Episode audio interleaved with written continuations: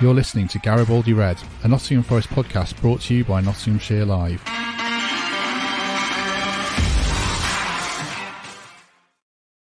Hello, welcome to a special extra episode of Garibaldi Red on the day when it looked like Steve Cooper would be sacked by Nottingham Forest after the defeat to Leeds made it eight games without a win. But at lunchtime today, Forest owner Evangelos Marinakis put out a statement saying Cooper will remain in charge with the club facing their ever more grim battle to stay in the Premier League so, joining me to discuss today's news and the relegation picture, first of all, is Reds fan Greg Mitchell. How you doing, Greg? Good, yeah, not too tired. Straight out of the shower, so a bit shiny. So apologies. I never, I wasn't going to call you shiny, but yeah, good to have you with us anyway. Uh, second guest today is Darren Fletcher. Fletch, you well? Yes, I thought we called the podcast because we were going to talk about Frank Lampard going back to Chelsea. I'd forgotten all about the Steve Cooper situation. True. We, we had a good Chelsea start at the start of the, the, last episode, so yeah, bring it up again, no worries. And third guest today, uh, still with his kids in the background, I think that's why he's muted at the moment, is Michael Temple. Temps, how are you? I'm good, mate. Yeah, apologies if anybody hears my little boy or Blippi in the background, but yeah, glad we're here in, in positive circumstances to a point. Uh, yeah, absolutely, absolutely. I think it is positive. I must admit, I was pretty distracted this morning. Uh, apologies to the makers of the Super Mario Brothers movie. I did not pay much attention to that at 10 a.m. in a, a packed cinema when I was watching that with my kids. But then at lunchtime, the good news happened. I think we probably all agree that Steve Cooper's staying. So I'll start with the patron saint of the Cooper in movement, Greg Mitchell. How are you feeling about it in general, Greg? Yeah, it's good as it can be, really. I'd have, I'd have liked to have them to added just till the end of the season at least into that statement. But uh, yeah, just for him to be in charge against Villa, that's all we could have asked for, really. And then it's it's down to him, it's down to the players, it's down to us to make sure he's uh, in charge for the game after that as well now. So yeah, delighted really after how it could have gone today. Yeah, I mean, we'll come on to the wording of the statement. There is some interest in it, but just in general, Fletch, uh, it looked a bit forlorn to me last night after that Leeds game. It looked a bit inevitable. I was surprised by today's developments. What, what's your reaction to it? I'm pleased, first and foremost. Um, I think it's it's interesting that throughout all of this, his relationship with his players has remained solid and sound, and I think that's always a telltale sign um, for a manager. I think outside of Steve's situation and everything else, I think we should all just pause for a second and acknowledge the way that this has been handled by the owner. Because conventional wisdom, and I had Tony Cascarino at the start of the season, who clearly doesn't know what he's talking about, really. Adamant that Steve would be the first manager sacked. Well, he hasn't been. I've heard a lot of people describe him as a knee jerk owner and compare everything he does to Olympiacos. Well, that clearly doesn't apply here. When it's mattered, he's made big decisions. And on both occasions, he's come down onto the side of Steve. And he's also backed the club tremendously with the amount of money that he's put in to buy players. So I think we should start to acknowledge that we have an owner that A is extremely committed to the club, but B is prepared to make big decisions when it matters. And they're not knee jerk decisions, they're considered decisions. It might have been easier twice this season to sack Steve Cooper and just throw somebody else in. But now, twice, he's decided to back him and give him an opportunity to turn the club around.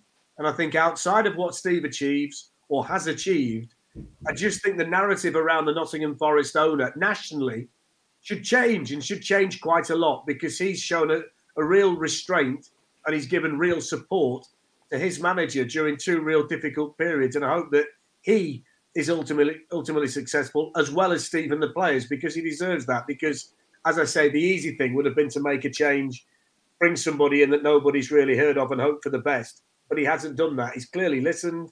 He's clearly made up his own mind.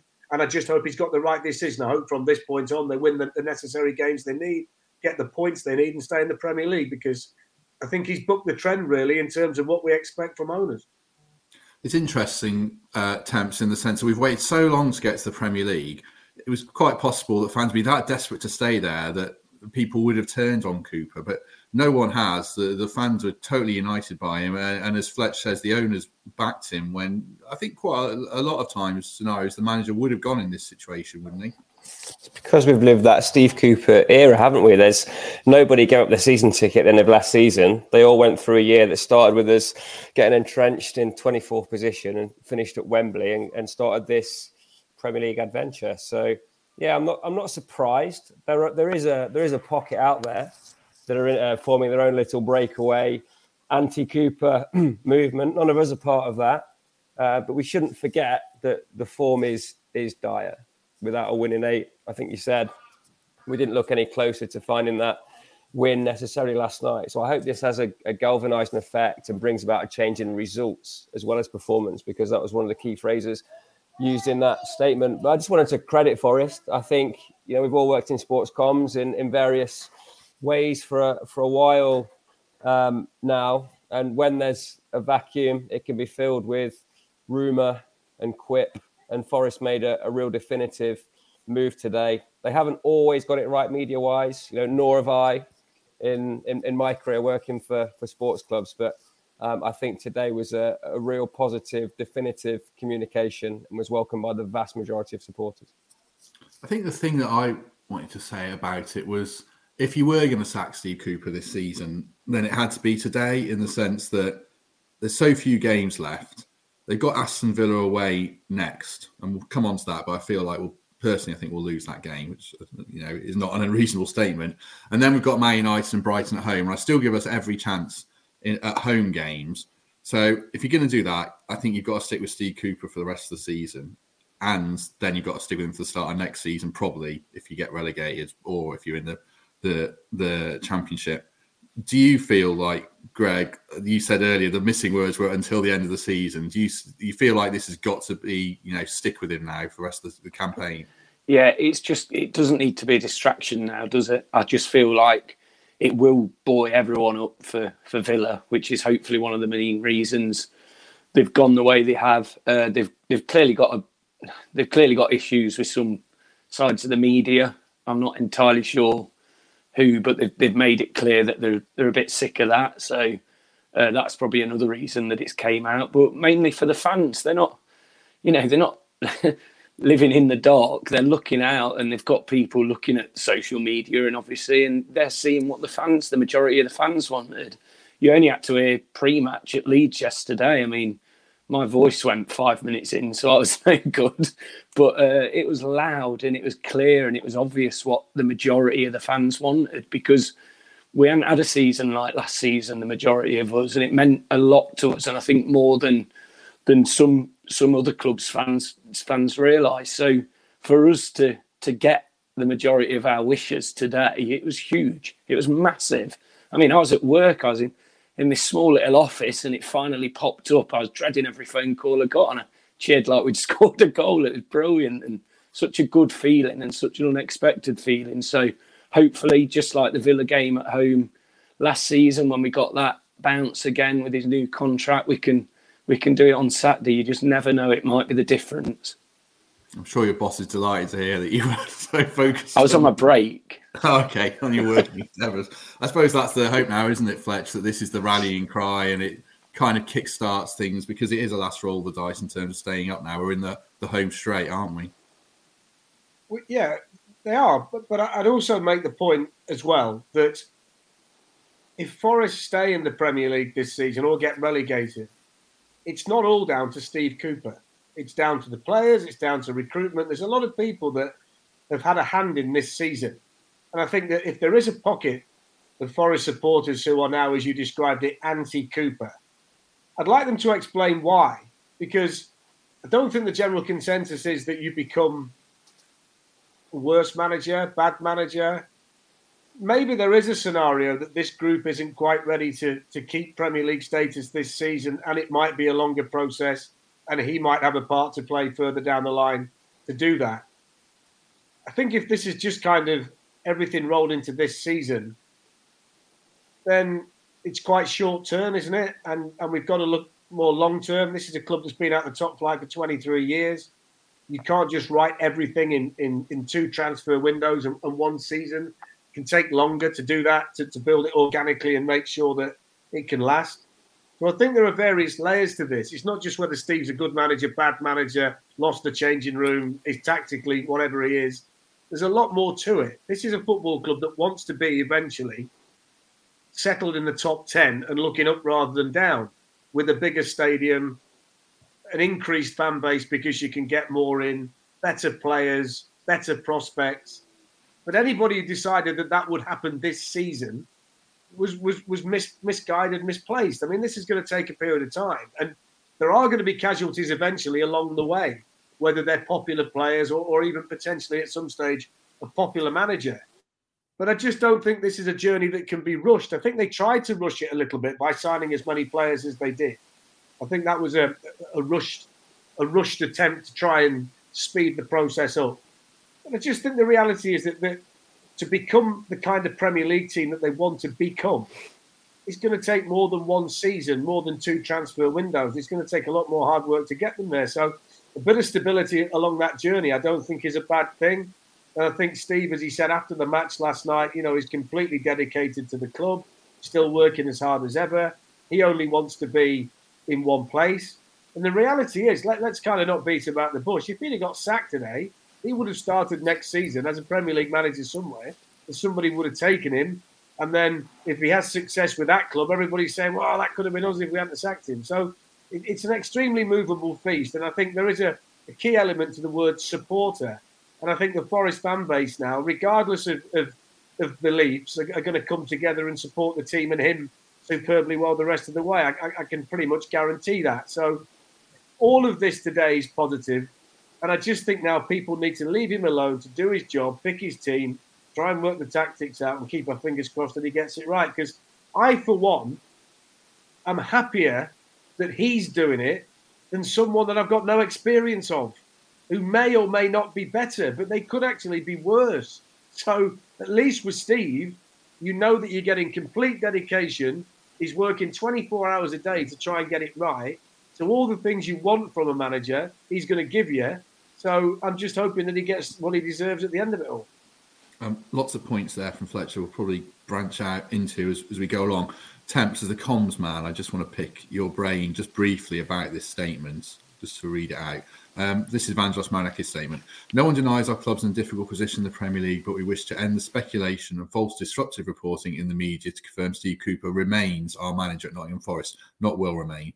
We have all been disappointed with recent performances, and it's very clear a lot of hard work needs to be done to address this urgently. Results and performances must improve immediately.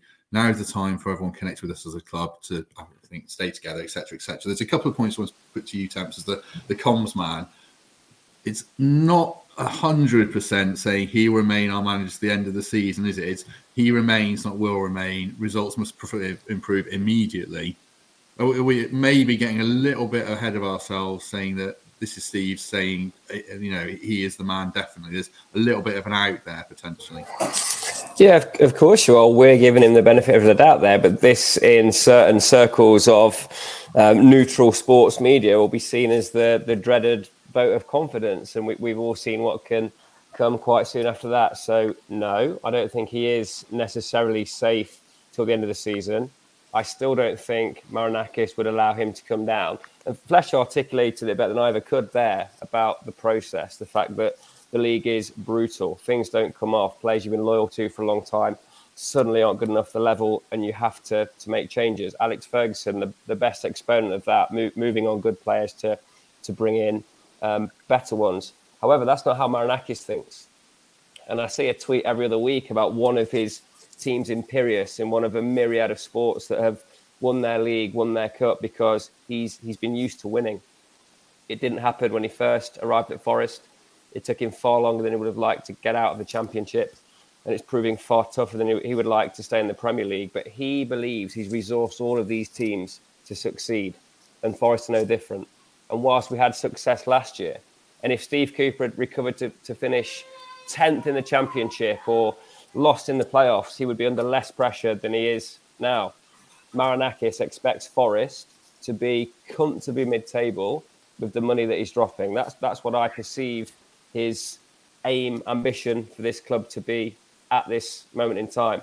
I'll turn to the comms for a sec because clearly there are people within Forest now that know how to draft a statement, but this has been signed off at the, the very, very top. And that's the case for, for most of the, the media on meaty issues that, that I see coming out of Forest at this moment in time.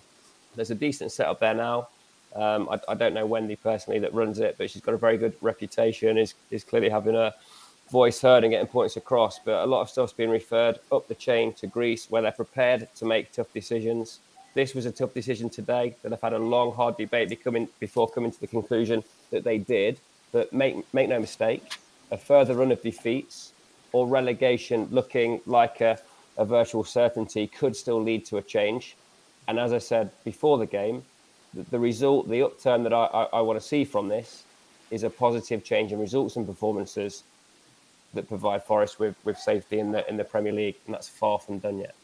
Mm, mm, true. Um, I should say that West Ham are playing at the moment uh, in against Newcastle as we speak, and they're two 0 down, which kind of shows, Greg, all these teams are struggling. Leicester lost again last night and shot themselves in the foot. It does look grim for Forest, and I am feeling very nervous about the situation. But all is not lost. How are you feeling about it?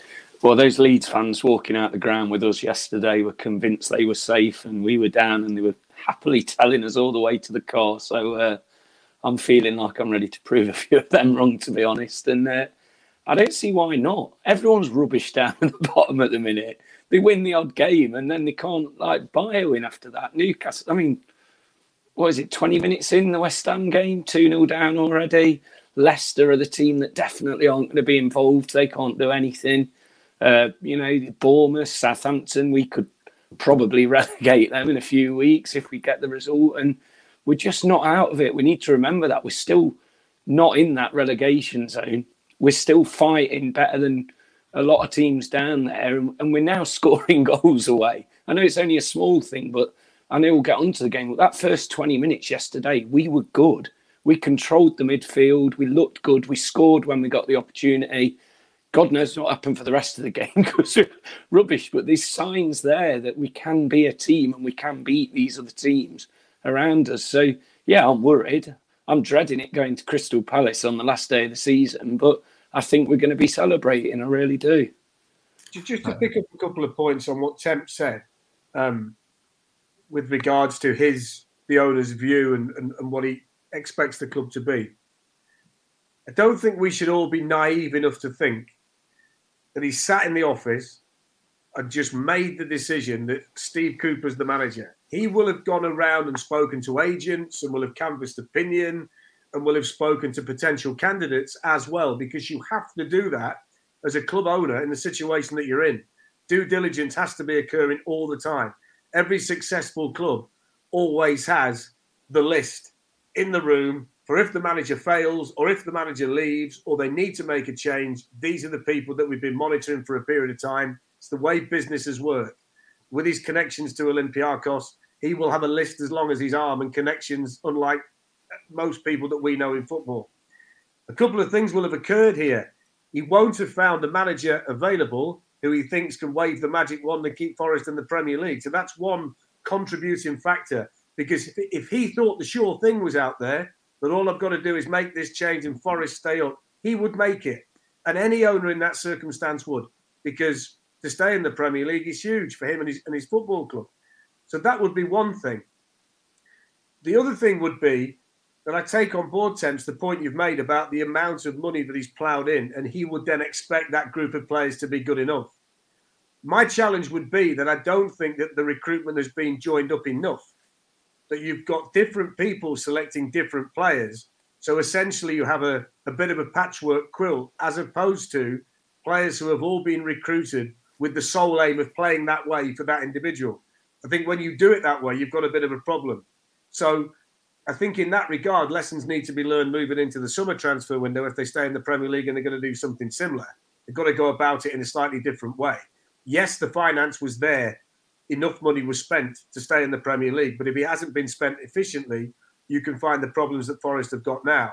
And my challenge to that would be if you compare the Forest squad to the other squads that are down there at the minute, you would say they're relatively comparable, and some of them have spent way less than Forest have. But when you look at the strengths in their group, you would say, yeah, Forest could do with a bit of that, or Forest could do with that player. It's not as if that group down there is head and shoulders above the teams below. So that would tell you that errors have been made in the way that they brought those players in and the way that money's been spent. So I think outside of Steve, others within the room in a position of power have to take their share of responsibility too, because they could have done that side of things better in the summer and in January as well.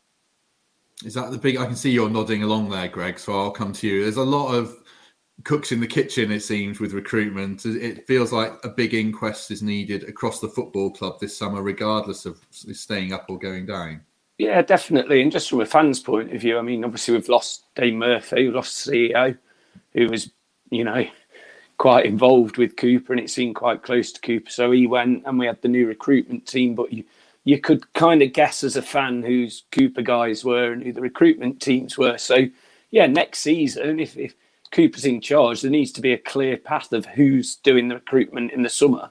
And it has to be one group. You can't have these two splitting the group saying, well, I want him and I want them and getting these different players, getting, you know, these woods in one sense. And then, you know, I wouldn't I'd say others in others. So it is, it's a tough one, but they're learning. I know they've, they've ran successful clubs, but they haven't run clubs in the best league in the world. And it shows how tough it is. I mean, I was obviously naive enough to say where we were going to finish at the start of this season, but you know it's realistic now, and we're in a dogfight, and uh, it's just when it becomes real, and when you're nervous, and when you you know almost not sleeping some nights thinking about God, what's going to happen, uh, it becomes real, and it's these little mistakes or little errors that we'll have to learn from pre-season and into next season that will make us grow as a team. It's not about how much money you put in each year; it's about how sensible you are and how you know how successful some of these signings are going to be on and off the pitch. Temps, just on that before you you come in as well. That's why I think you can't apportion all of this onto the manager and his staff.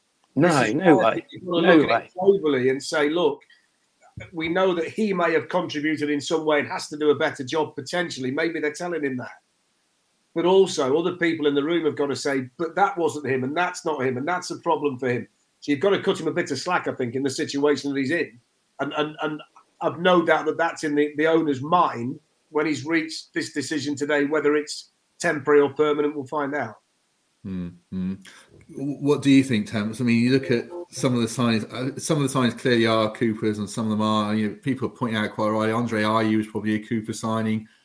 He hasn't done well. Morgan Gibbs-White was. He has done well. I mean, no one's bulletproof in this process, but January was probably a bit of a stinker for Felipe aside, that, isn't it? That has to be shared responsibility. You know, I said the manager has to take his share of the responsibility. Yeah. Others as well. This whole process could have been handled better. Of course it could. Of course it could. Mm. Yeah. Mm. It should be shared responsibility, but who gets the sack in football? It's it's the manager because it's the easiest change to make. It's not necessarily a justified decision when it happens, and there's countless examples where people have inherited um, unrealistic expectation or a, a, bit of a mishmash of a squad or had players forced forced upon them. I just want to go back to a, a point Fletch made right at the start of the season when we, we spoke about the type of players we wanted. Um, and then we had technology straight away that a lot of clubs already have these players and they have they, they they're not um, perfect beings. They're affected by things off the pitch, the, the blend uh, uh, in the squad, um, where they find themselves, where they're at, where their where their heads at. We've scrambled in signing Jonjo Shelvey, who I was briefly very excited about. I thought brought another dimension to the football club. But I watched Marc Roca at Leeds yesterday put on a version of Jonjo Shelvey's um, archetypal uh, performance in his pomp, where he's getting on the ball early, playing decisive passes, extremely fluid, bringing others into play, and everything that we hoped he, he might be. I, I, I don't think he made a mistake yesterday. And that's it. It's, it's a lesson in the level, isn't it? There are yeah. so many good players even in struggling teams. And he was absolutely outstanding yesterday, as was Sinisterra. And well, that was the one I was going to say, Tim. That was the one I was going to say because you what you would watch him last night and yeah. say, Forest haven't got a player that does that. But when Not as well as that. No, but when they recruited the players that they recruited, they recruited players that they expected to do that, and it just hasn't worked, has it? So, and Sinisterra has only got five because he's been injured, so he's not exactly been everything that Leeds wanted. But you look at him in a vacuum last night and say, well, he'd be okay because he, he cuts in and he has a shot and all this kind of thing that Forest don't do. So it's a very inexact science, isn't it? Which is why I think the more joined up you can be from top to bottom, and you've got a, a, a clear process and a clear profile, and you are you are recruiting to play a certain way, and you are recruiting to do certain things, you're giving yourself a better opportunity to be successful in doing it. It should get easier. It should get easier when you're tweaking. And this this point about the, the DNA of the club as well, switching from a back three to a back four, and having players like Neco who are more compatible with one particular system, and then parachuting them back in when there's a, an injury or, or a, a suspension, it's hard to adapt to. So we are still a bit of a patchwork. I think we're all now celebrating Felipe and Niakhaté. We were behind Worrall and Boly two months ago, and we started the season with with Cook and McKenna in possession of, of shirts as well. So look, it's been really tough. We've been dealt all kinds of obstacles, challenges, positive results, negative results along the way. We've just got to find a way to win. And with the backing of the manager, Steve Cooper needs to find a way to get a tune out of 11 players that takes the pitch on, on Saturday. Or we could be having this, this, this conversation again with a slightly different outcome. I tell you what's fascinating on Saturday. You will find out on Saturday how committed everybody is to each other.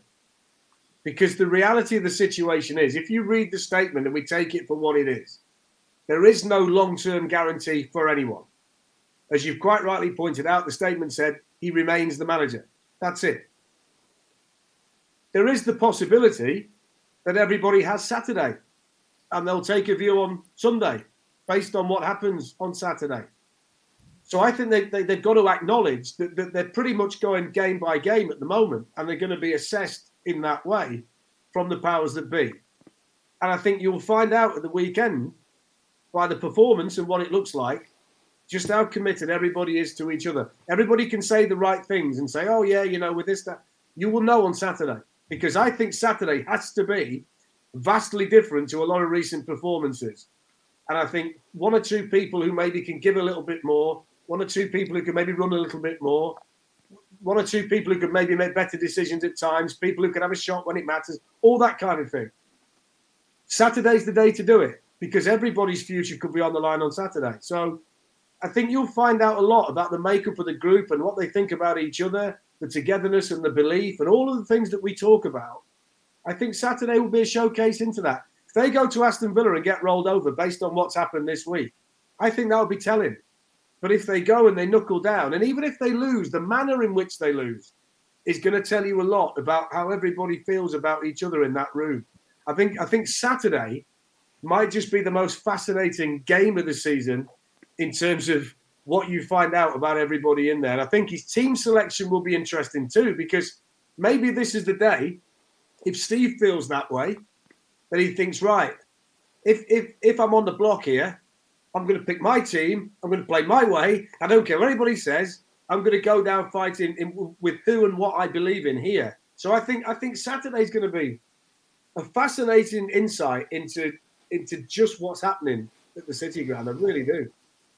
True. I'm going to make a pitch for three four three on Saturday later. But, um, what, what, was the sense of the in the ground at, at, Leeds, Greg? Fletch talked about mentality and things like that when you were coming away because I thought the last 70 minutes of that game were absolutely bloody awful yesterday. What, what was it like coming away? Uh, well, there was the doom, wasn't there? I mean, I'll, I'll, say going in, the atmosphere was bouncing for a midweek game. You know, not many people had been fueled by an afternoon around Leeds. Um, the atmosphere was good. The first 20 minutes, like I say, we played well. We we really did. We dominated that midfield and we seemed to have so much space. But when it suddenly changed, I mean, credit to the Leeds fans, they got behind the team, they scored, and then the momentum kept going. Uh, it was just, we felt a bit down and out. It didn't look like we were going to get back into it. Heads dropped, and the final whistle, I mean, I didn't hang about long after the final whistle. I just didn't want to see him go off the pitch. I was convinced that was it. And it was, there wasn't any angry people. It just seemed there was a lot of sad people. But that's why today I think was so special because it was so unexpected. Um, and I agree with what Fletch says as well. I mean, the comments might go a little bit crazy now, but it'll be Cooper's. It's almost like we're in the Cooper's last dance bit now. He's got to do exactly what he wants to do on Saturday, and he'll pick the team he wants to pick and the players. We saw like Mangala yesterday. He was probably one of the better players who took a great goal. He's been in and out of the side coming back from injury, and you know that might be the difference. So I do think Saturday is fascinating. I can't wait for it. And I know Villa are the form team at the minute, but They're not going to win every game, and you never know. We will get that. We will get that famous away win soon. I think they're the last team I'd want to play in the league apart from City now. Good. That's perfect for us then. We'll come on to that. We'll come on to that. Temps, I'm going to give you a free run at the, the Leeds performance. Was it mental weakness? Was it tactical failings? Because I don't think Steve Cooper comes out of it blameless personally. What, what do you think went wrong at Leeds? Well, it started well because we scored, and I thought we were geared up for a cheeky 1 0, and, and Fletch coming on all triumphant saying that's what happens when Dennis squares it. then, then the, the platform just evaporated, didn't it? We went back to that habit of, of losing the ball. Look, I think I think the tactical setup is Cooper's. I, I don't think that is influenced by anyone other than him and the team, uh, the team of coaches that he has handpicked to be around him. He's not in control of the performance. He's not culpable for personal mistakes, individual mistakes that, that players make. The one black mark against his name is our Premier League away form. And I think I agree with Fletch. We have to see Steve Cooper set us up to try something different. Because if we continue to, to play in the manner that we have with the setup that we have, albeit with, with slight tweaks to personnel, then it's it's not going to end well. I, I want to see, you know, within reason, um, an attempt to retain possession more. I know we're never going to play like Man City or even or even like um, the opposition the weekend, where they just recycle the ball across the back endlessly and, and almost aimlessly for, for periods of time. But we want to see something different. And that's not easy to do when you've got a four day turnaround between matches. So fascinated by the shape, fascinated by the, the selection that he'll make. But yeah, you've, you've said it, Matt. For, for 20 minutes, it was a it was a, a good game. Um, there were elements of flair and individual talent there. Emmanuel Dennis's movement for that Mangala goal was exceptional. Some of the one touch in midfield was exceptional. It was a great finish from Mangala at the at the top of the box. But we flattered to deceive after that. I think the manner in which Leeds set up with Patrick Bamford as an out and out nine, I was really impressed by his hold up play yesterday. And without having um, the archetypal striker that can hold up the ball and bring those three attacking midfielders into play in the manner that, that Leeds did yesterday, whilst having two reliable, dependable holding midfielders who are a bit more advanced than, than Forest's, but far more able to play a quick ball accurately under pressure was the, the key difference for me. I have to say, I was impressed by elements of the um, Leeds performance. There was still more questions than answers for me from Forest. Steve Cooper needs to find a way to improve um, the away form. And like Greg, I hope that happens on Saturday. You know, I, I, I got a I got a bit of criticism from a fella for for what I said about Emmanuel Dennis at the weekend. More than one fella. Right. was last night not the perfect illustration? When he makes the right decision and plays like he did, he can be an effective player for the club. When he's making bad decisions, you don't get anywhere. By getting his head up last night and squaring the ball, Mangala scores an excellent goal, and that's what he's there to do. Hit the woodwork as well, with a with a chance that was difficult, came at him, but he's in the right place. He's that kind of player. I also think last night I was a little bit surprised, Temps, that you didn't look at the first goal, because I think for a goalkeeper as experienced as Navas, he's culpable for that. He has to do one or two things: either hold the ball or push it sideways. You cannot push it back out, and he knows that. And that's another individual error in a key moment in the game that the manager can do nothing about because he's not going to start Wayne Hennessy. He's going to start Keylor Navas. That, he has to do that. So that's not on him. But that's another situation, a key moment in a game where, where a player's made an error and it's led to a goal. And it does happen a lot. It happened again last night. And that's the momentum changer that Leeds are looking for. And you expect players of that experience and ability in those situations to be able to deal with that situation. And that cost Forest again last night. Swung the momentum Leeds way from being 1 0 up, it's 1 all, they're then 2 1 down, and it's a long way back away from home. So I think they've got to manage situations better. Game management's been an issue all year. You can go back early in the season to Bournemouth and to Fulham and to and to Wolves at the weekend, games where they've had the lead and then they've ended up not winning the match. And in some cases, they lose games. And over the course of a season, that's extremely costly for anybody. The television companies always put the graphic up points dropped from winning positions. And, and it's the teams at the bottom that drop the most points from winning positions. It's just 20 points in our case. Yeah, it just goes hand in glove. I mean, you are not only are you safe You've got the cigars out, the pina colada. I mean, you are planning which club you're going to raid for what positions you want now. Just by managing half of those situations, you're safe. So, you know, I think that is that's something that they've all got to learn from heading into the next season if they stay up. Managing those those big moments, those pivotal periods in games that that basically decide whether you win or lose. And, and if you if you get yourself on the wrong end of too many of those, everybody who's watched Forest consistently this season will see just how costly those big moments are. I think people on here accuse us of being too pro Cooper and never criticising him. So I question him here because I defended the thing against Wolves, the Worrall sub. I didn't understand the fullbacks were getting absolutely butchered last night, and Steve he backs his players to the hill because he'll leave them to go one on one all the time with anyone, even when they're on a booking. I didn't understand why Toffolo either wasn't hooks or both of them were given some help, whether it's Dennis and Johnson are told to get back until half time and make it more difficult, or you change shape and get midfields on, or you bring Joe Worrall on, which I know was the, the substitution was so criticised at the weekend. Uh, I mean, does Cooper? Oh, who should I put it to? Temps, you you a bit of an amateur manager. Does Cooper bear some responsibility for not doing something different last night? We're so predictable the way we play away from home and so easy to play against. So our central midfield, our central midfield three are deep and compact, and they, they do invite the opposing wingers to, to walk onto the fullbacks, which is fine if you've got confidence in, in your fullbacks. But that was effectively our second string last night, and Leeds hold their width with that three in behind Bamford. Johnson and Dennis are allowed to cheat to a point so that when we spring the counter attack, they can be the link man or the finisher. And that's that's been the tactic this season. So I can see why it's happening. I, I don't like the manner either in which you can walk onto our fullbacks, um, home and away, frankly. We saw this, didn't we, in the Man City game where we were lucky to emerge um, with a point. How do you address it? You have to change the shape, get a four in there, have right and left midfielders, and that's not a very common position in the Premier League anymore.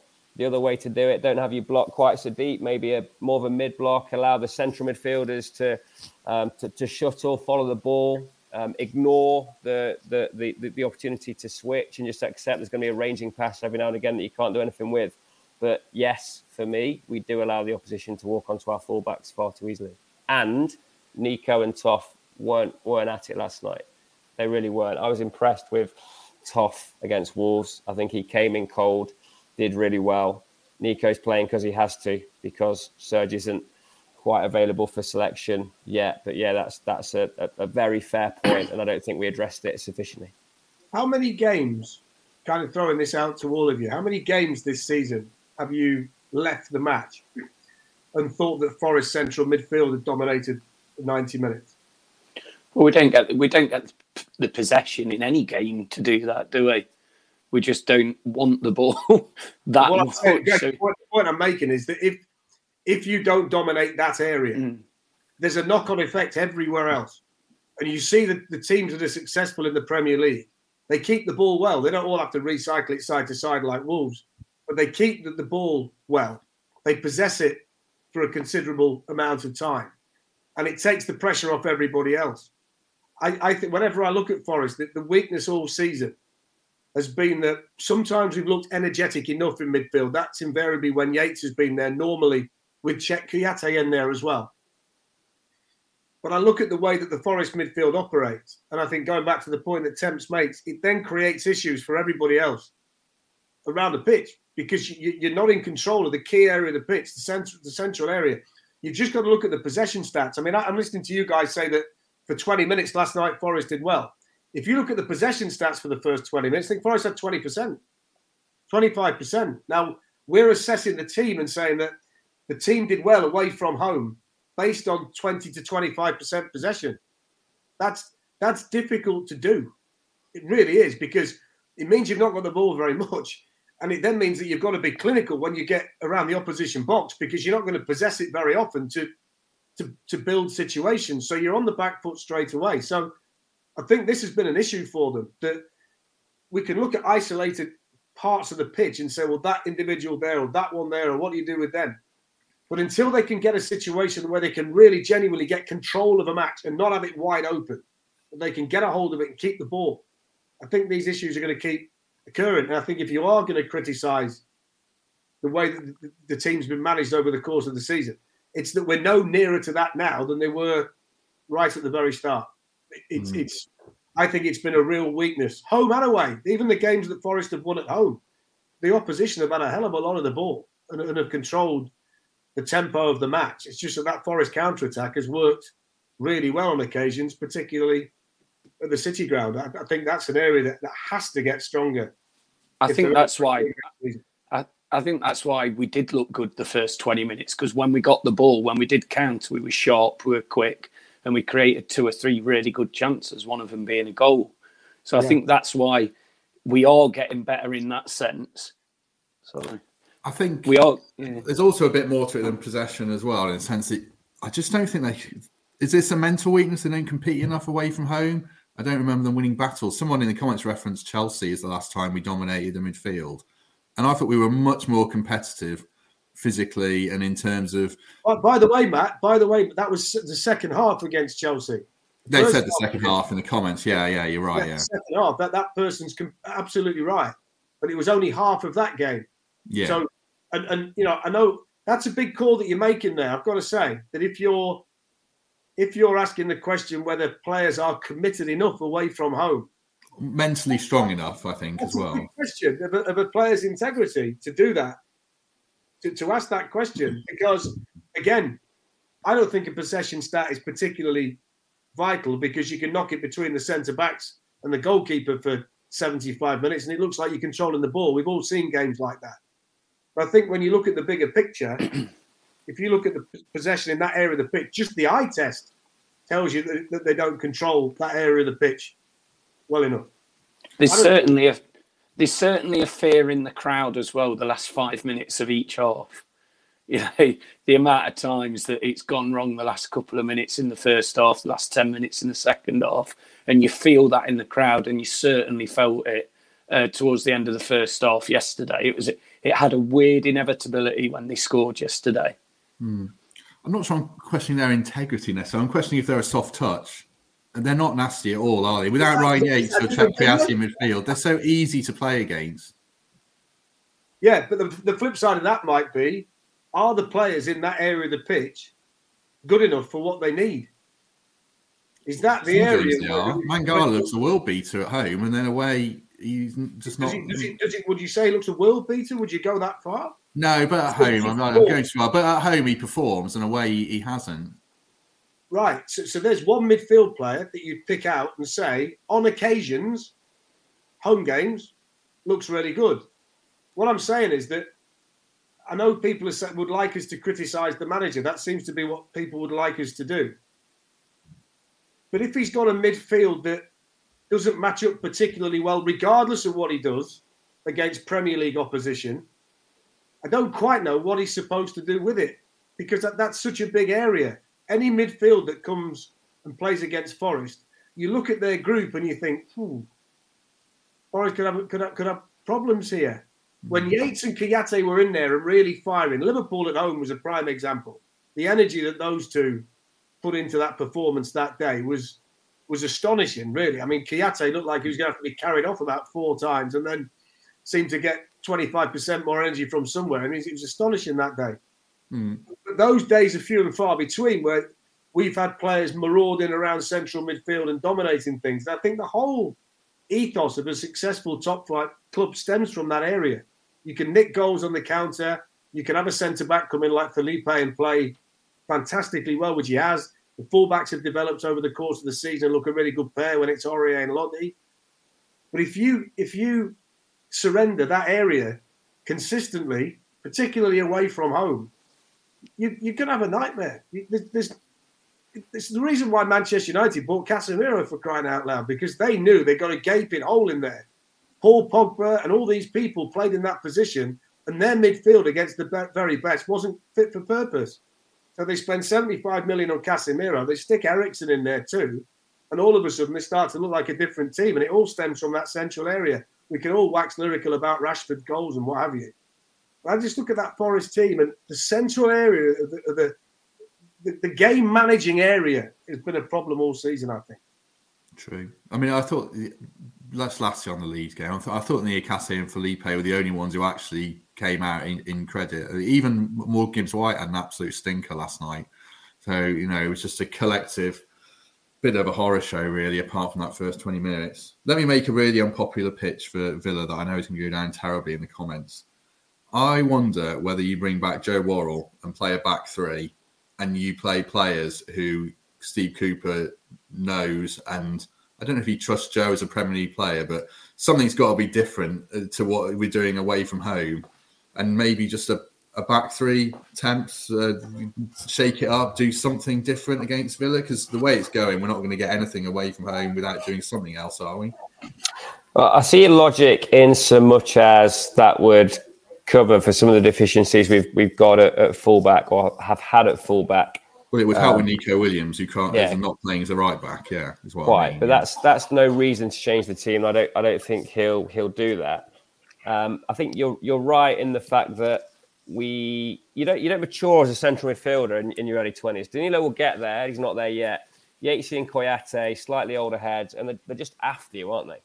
For 90 minutes, they're going to hound you, kick you, block everything you're trying to do nudge you at corners, that, that they are that, that physical presence from which you can um, establish, a, establish a platform. So I think we're going to change it through personnel, not through shape, I don't think. There'll be some sort of stuff going off, but I'd be extremely surprised if we went back to, uh, back, back to a, a back three.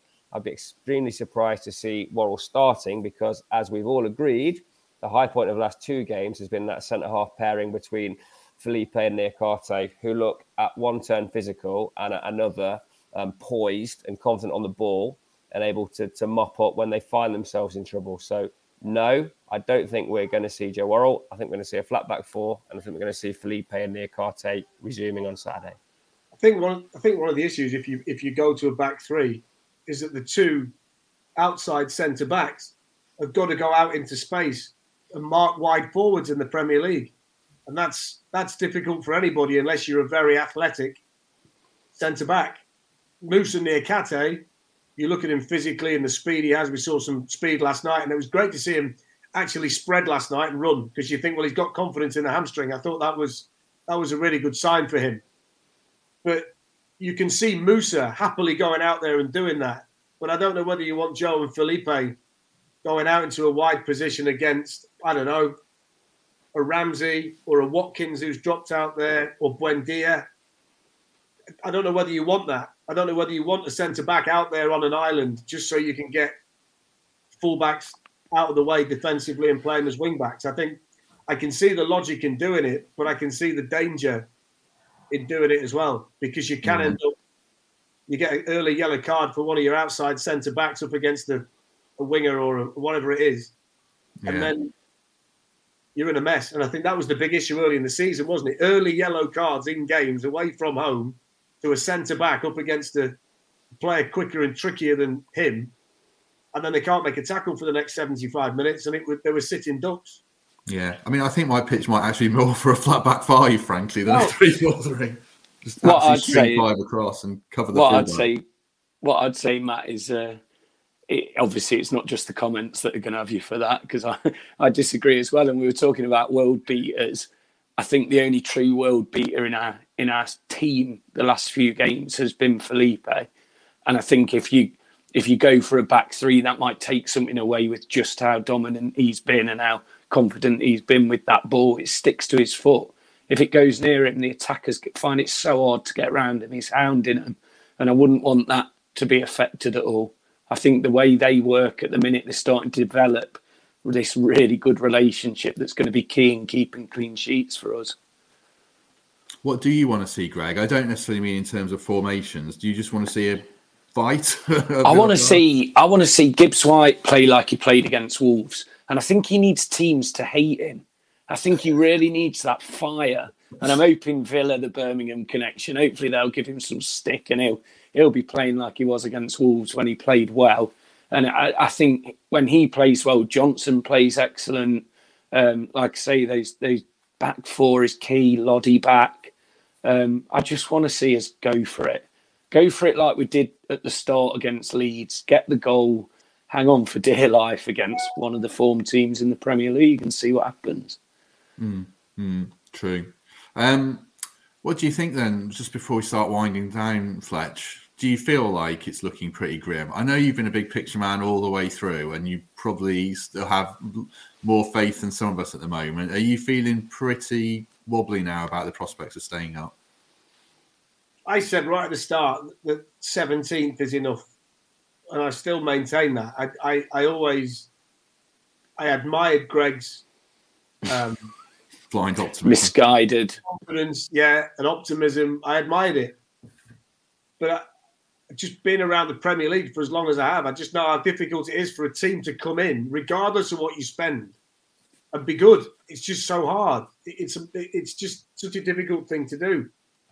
I thought they, I, I, if I'm being honest, I thought we might be in this situation with nine games left, and Forest would actually be in the bottom three, and having to make up points on the teams around them. So I'm optimistic based on the fact they're not, and that they do still control their own destiny. What does worry me is the running. And then when I look at the running, I then think that the other teams who are struggling have got to win as well. So every time you see Leicester lose and Bournemouth lose and Southampton lose again, you think, well, okay, that's fine. So I don't know. I, am of course I'm worried because I want to see him stay in the Premier League. What I would what, what I would like to see is them get through Saturday, and by Monday morning, Tuesday morning next week, the manager's still there and everything's all right. So that that's that's what I'd like to see. Then I'll start to have confidence in the rest of the season and what it might look like. Still think that Saturday's a big day for everybody. I genuinely do. I think Saturday's mm. a big day for everybody. So hopefully it's a positive day. Hopefully it's a positive result. And hopefully everything's fine. But mm. I, I am I am concerned, of course I am. But I, uh, if somebody said to me now, you can take 90 minutes at Selhurst Park to stay in the Premier League, and by then they're probably safe, by the way. I would I would snap your hand off now, get on that bus and make that awful journey to Croydon and keep your fingers crossed. Because I think if they can take it to the final day and Crystal Palace are safe, Forest will stay in the Premier League. They'll get the result that day. I think I think they've got to make sure they take it to that game. And I think if they do, they will be successful. Yeah, I mean, I still think they can because I know everyone's looking at Man U and Brighton at home and saying zero points. I, I don't see it that way. With Steve oh. Cooper in charge and that that unity that's ever increased by today, actually, I still would give us a good chance in any home game, even against Arsenal have gained something. It's not lost at home. Now, nobody ever factors in draws, do they? Everybody always looks at the games and says, "Oh, we'll win that, we'll lose that, we'll win that, we'll lose that." We're going to get a couple of draws here and there as well. So those two points would be important too. If you can nick a couple of points here and there, if they could go to Villa at the weekend and get a draw, and then you play one of those bigger sides and you get a draw, then straight away you've got two on the board that you might not have expected to have. So then that takes the pressure off something else and you don't know. People just automatically look at Chelsea away, Liverpool away, Arsenal home. Arsenal might be champions by the time they play Forest, so that needs to be factored in. Chelsea have just reappointed Frank Lampard, so you don't know what they're going to be like by the time Forest play them. And Jurgen Klopp and Liverpool seem to be going in opposite directions with a lot of disharmony in there. A team that went for a quadruple last season is is struggling. So it's not as if you're going into Anfield as a fortress. Stamford Bridge with Chelsea chasing the title. Arsenal might not need anything by that stage and might be celebrating being the champions of England. So I think the remaining fixtures on paper look really difficult. The remaining fixtures on paper could change based on circumstances for clubs. And there is no guarantee that Brighton are going to keep playing like Real Madrid every week you know, there might come a point where Brighton level off a little bit too, because they've had a fantastic season. But are they going to do it week after week? There's, there's so many circumstances that that can change, and people automatically say, "Oh, we'll beat Southampton." But of course, Southampton are desperate. They're going, to, they're going to scrap and claw. A point for Southampton's a great result. So that seems like it, all of that becomes a difficult game. So you just got to let the games play out and just see what happens and just keep your fingers crossed that it works out. None of us are None of us know what's going to happen. We're just we, the only thing we've got in common is we're all desperate for it to be positive. That's that's all we got in common, really. Well, what I do know is that Greg was a mile off in what he said at the start of the season. Third, wasn't it? Third. Hey, I keep I keep By the way, he was disappointed with that. I'm doing a Gary Birtles here. I've got to charge me uh, iPad. It might go off in a minute. well, it's all right. We're going, we're going to end now anyway. What did he say? Oh, you'll just have to deal with it. I think. Yeah. he was on with us. Oh dear, must get Gary back on soon. He was supposed to Monday, but couldn't. So yeah, love Gary. Right. Uh, any quick final words, Greg, before we go? Just hope. Just like after today, I've just got some hope. I was so down in the dumps, and I think Fletch said it earlier about doing it under another manager. It just wouldn't have felt the same, even if we'd have. You know, if Cooper had gone and we'd have got someone else in, or you know, one of the backroom staff took over and we did it, it wouldn't have felt the same. Now we've got this unique opportunity where we've actually stuck with the guy. We've stuck with the guy everyone wanted to, and if we do it, it'll be as famous as next year as last year was. So I'm just so excited now for this running.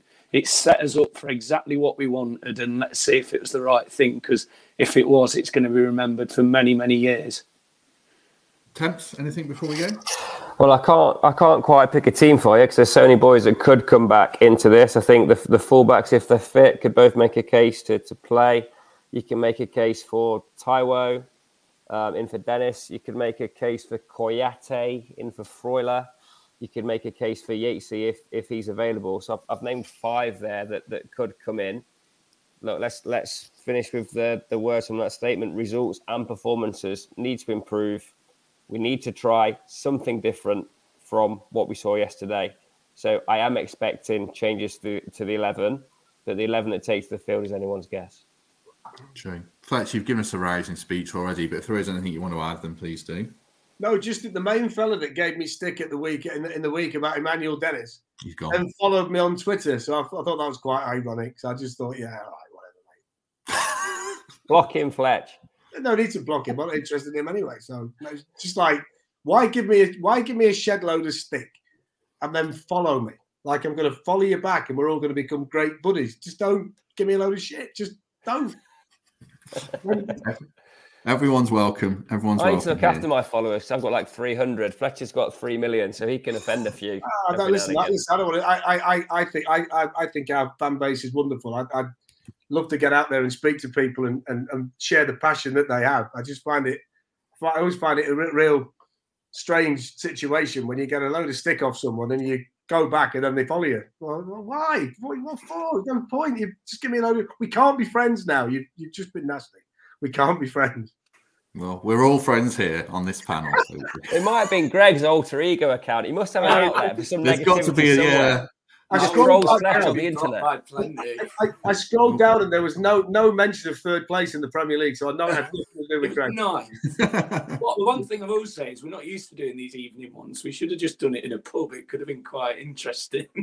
Having said that, Maybe though, in. Greg's defence, in Greg's defence, if he would have said as well, we, um, we, we, we, we all said, well, come on, Greg, put a lid on it when he was being as optimistic as he was. But if he would have said we would be at this stage of the season and Brighton would be pushing for the Champions League, as well Aston Villa, we'd have said he was mad there too. So these crazy things do happen, don't they? You'd have said two months ago with Aston Villa. Aston Villa were in our conversation, not the, Yeah. the Europa League conversation. It just shows like it's crazy how running this league you can quickly move on. So I thought Yeah. Greg was mad when we were bottom of the championship and he told me we still have a chance of going up. Then I briefly thought he was the messiah and he'd seen it coming. And now I think he's done again. it don't strike twice, does it?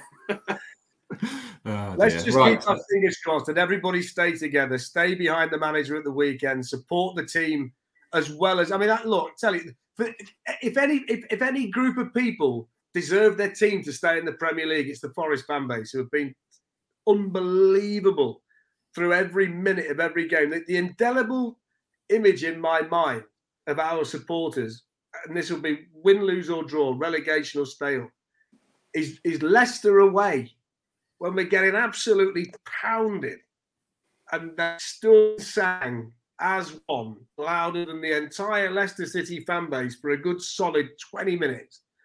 Made me proud of me club, proud of the fan base, proud of me city. And I think one of my lasting memories of this season, whatever happens, will be that group of people at the King Power Stadium that night showing just how much they love this football club. And I think if there is, is any justice in the world, that will lead to a celebration at Selhurst Park on the final day of the season when we can all we can all be friends again and we can all enjoy it. We're all friends. We're all friends. Right, over 700 people watching along with us. So if you like that, do uh, like, subscribe, spread the word, give us a good review, etc., etc. Uh, hopefully everyone enjoyed it, and we shall be back. Uh, when shall we be back? Probably after the Villa game. Now, I don't think I could face the, the tension of doing any more of these this week. So uh, commitment, commitment. What day off? day off the next three days. back in your own house tonight. You what? Unless you're back in your own house. Well, I've got I've got Wi-Fi finally yeah. after a month without it. Basically, 2023, and Matt Davies gets Wi-Fi. Yeah, working Wi-Fi, working Wi-Fi. Right. Thanks very much, everyone. Have a good uh, week. Uh, hopefully, Steve Cooper rests well tonight. I bet he's had a, a pretty more stressful 24 hours than us. So, uh, thanks very much, everyone. We shall see you soon.